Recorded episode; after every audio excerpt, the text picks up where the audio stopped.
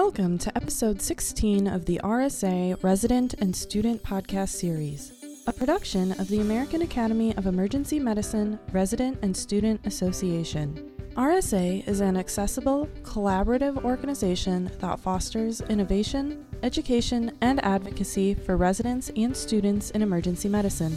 In this episode, Dr. Jessica Fujimoto, resident at Temple University Hospital and RSA board liaison to the Education Committee, speaks with Dr. Henderson McGinnis, Associate Professor of Emergency Medicine at Wake Forest School of Medicine and co founder of the Appalachian Center for Wilderness Medicine.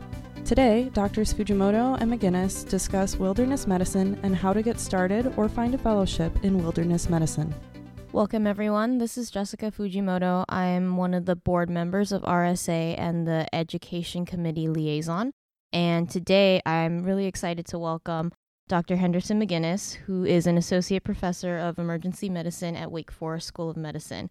He is also the co founder of a regional nonprofit organization called the Appalachian Center for Wilderness Medicine, which promotes wilderness medicine opportunities and collaboration in the southeastern United States. So, welcome, Dr. McGinnis. Thank you. Thanks for having me. Yeah, we're really excited to talk to you about wilderness medicine. So, can you tell us a little bit about yourself and how you became interested in wilderness medicine? Well, actually, wilderness medicine got me into medical school and got me interested in medicine. I had a career in the Army for a while and uh, kind of called that my outward bound with guns phase. Then I was a raft guide, and working as a raft guide, you know, you get some skills outside, and you take certification courses to kind of help you take care of you know potential problems in the wild. And so I had taken a wilderness first responder course, and ended up taking care of a couple patients that had some pretty bad problems in a pre-hospital setting just on the side of the river. Felt like I needed to get some more education, so I went forward and got my EMT and was actually trying to get into paramedic school. Couldn't get into paramedic school, so I went to medical school. That's an interesting path that it happened that way. right. No, I wanted to go to medical school, but that was sort of the plan. So I went into medical school with a lot of outdoor experience and having some wilderness experience there. So I just sort of continued that through my undergrad experience. I kept working on the river, doing a lot of things outside. So I wanted to try and combine some of those things and wilderness medicine is really a great way for me to combine your, your passion and your profession. That makes a lot of sense. And then you co founded and currently serve as one of the board of directors of the Appalachian Center for Wilderness Medicine. Can you tell us more about this organization? Sure. This is an organization that the idea came up from one of my partners now. We actually work together, a guy named Seth Hawkins in North Carolina. He was living about an hour and a half from me, and we realized that there was a lot of folks doing wilderness medicine in the Southeast or just you know, all over the country, but in the Southeast in particular. And it was very siloed. So he didn't know what I was doing. I didn't know what he was doing. He came up with this idea and kind of floated it out there. And we sort of latched onto it and thought, hey, this is a great way to get people together on a regional basis to, to share ideas, to share experiences, to share opportunities, to promote education, research, and training opportunities in the Southeastern United States. It's been a great opportunity. It's been a great organization done support for bike rides and runs and things like that. And a lot more of community involvement. We'll go out and do like free classes in like a basic trail first aid type class, things like that. So it's almost like a clearinghouse in a sense, but still with a little bit of a public outreach process. Yeah, I was looking at your website. It's neat. You have a bunch of different opportunities for sort of all different levels of training. I guess along that same line, exposure to wilderness medicine in residency for residents is pretty limited. So, can you talk a little bit more about elective opportunities through your center and just in general for residents and medical students that might be interested? So, the Appalachian Center itself doesn't really offer any electives. There's not a great resource for that. The Wilderness Medical Society has a page that lists electives for medical students. EMRA also has a page that lists electives for medical students. It's a little bit outdated. Both of them need to be updated a little bit, but those are some resources out there.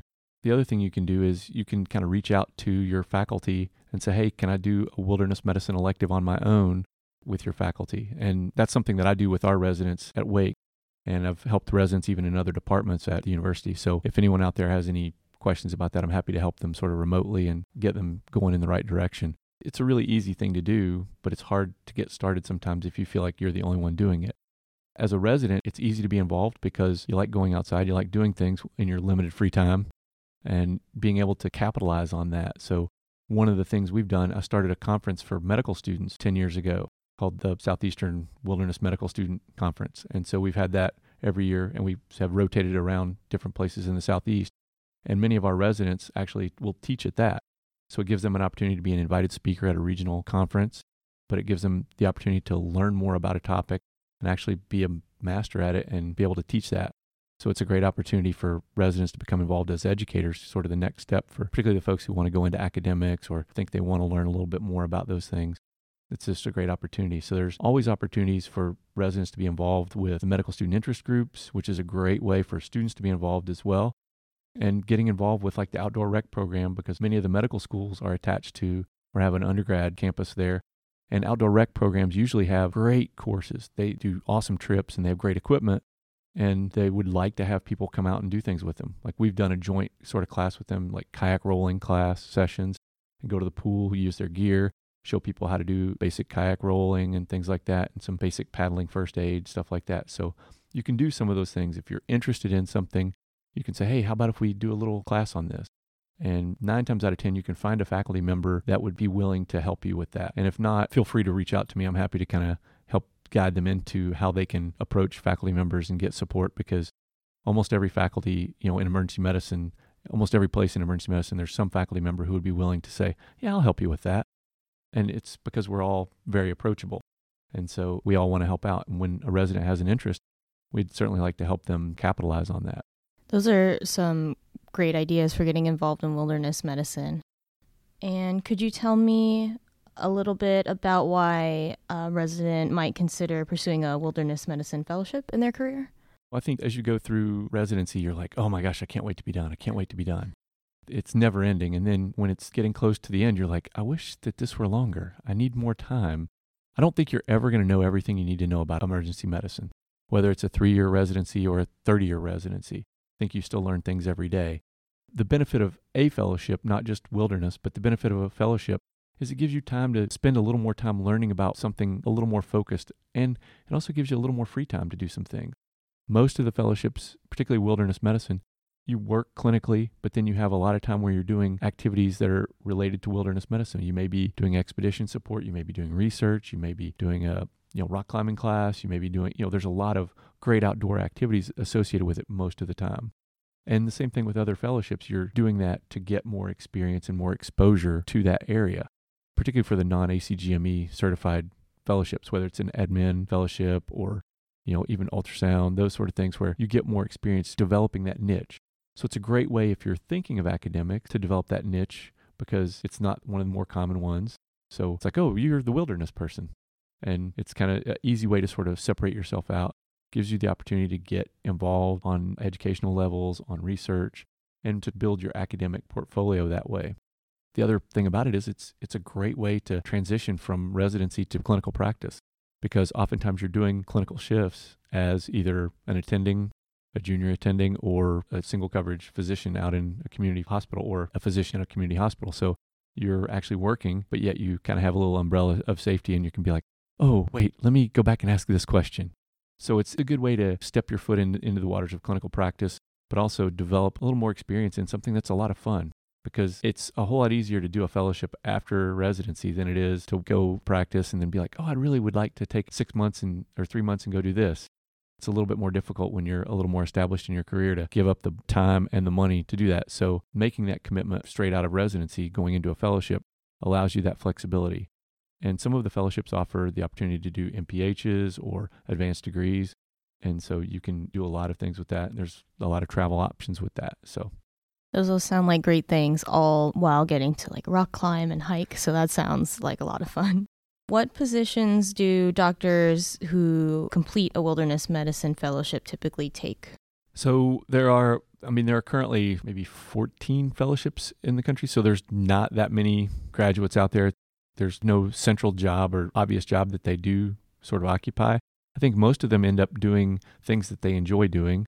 A fair number of them go on to work in academics and then end up sort of making their own fellowship or helping with fellowships that are already in place. So, doing a lot of education. But then they do support on trips, they do research, they go out and provide medical support to camps and to schools and to outdoor programs. So, it, it gives you a little more exposure and experience to be able to do some of those things. Plus, they're better prepared to just go out and have fun in the woods and take care of people when things happen. Could you tell us one thing that people probably don't know about wilderness medicine that you'd like everyone to know? Sure. The one thing that I think a lot of people have the misconception is that you have to be outdoors and doing all these things and that it's only emergency physicians, but there are a lot of faculty at your medical school or at your residency that are probably doing a lot of outdoor activities and wilderness type activities that you would be surprised about. At, at Wake Forest, we have folks who are very active in wilderness medicine who help us at our conference. We've had infectious disease doctors, pulmonary critical care doctors, neurologists. We even had one of our neurologists this year, who's one of our stroke attendings, gave the best rapid neurologic exam in the wild. And so it was like a two minute exam. And you're like, this is better than any neuro exam I've ever learned in medical school or in residency. And I've been doing this a long time. I'm like, wow.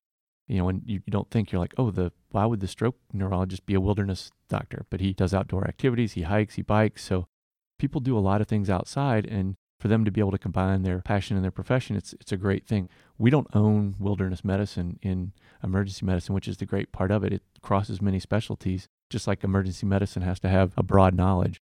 So look to some of the folks that may not be emergency medicine faculty in your institution that do outdoor activities or that are doing altitude research or dive medicine or anything that can sometimes be related as outdoor related or limited resource related. And you can find a whole wealth of opportunities and knowledge from those folks. That's great advice. That's something I definitely would not have expected to see a neurologist doing outdoor medicine. But that's great advice. Thanks. You're welcome. And I think the one thing with wilderness medicine, everyone sort of equates it to being on Mount Everest or scuba diving in Belize or trekking in the Grand Canyon. But when you think of wilderness medicine, it's when your needs outstrip your resources. So you can practice wilderness medicine when you're in a single coverage emergency department by yourself and you have multiple trauma patients come in. Or think about what happened in New Orleans after Katrina or in New York after Hurricane Sandy, you know, in a disaster setting, in an international relief setting. There's a lot of opportunities to practice wilderness medicine. It's just wilderness is kind of the sexy term of dealing with things when you don't have all the resources. So I think it's just a great way to prepare yourself overall for a, a very rewarding career in emergency medicine. Thank you for being with us today, Dr. McGinnis. It's very helpful to hear from someone who's expert in the field about wilderness medicine because I know in residency we don't typically get much exposure to it. So it's nice to hear what it's all about. Oh, you're welcome, and thank you for the opportunity. And if anyone has any questions, please contact me. Thank you. We hope you have enjoyed this podcast from the American Academy of Emergency Medicine Resident and Student Association. For more information about RSA, please visit our website www.aaemrsa.org. Listen to all podcasts in this series and explore the ways you can get involved with RSA. Join us again next episode for another topic of importance for emergency medicine residents and students.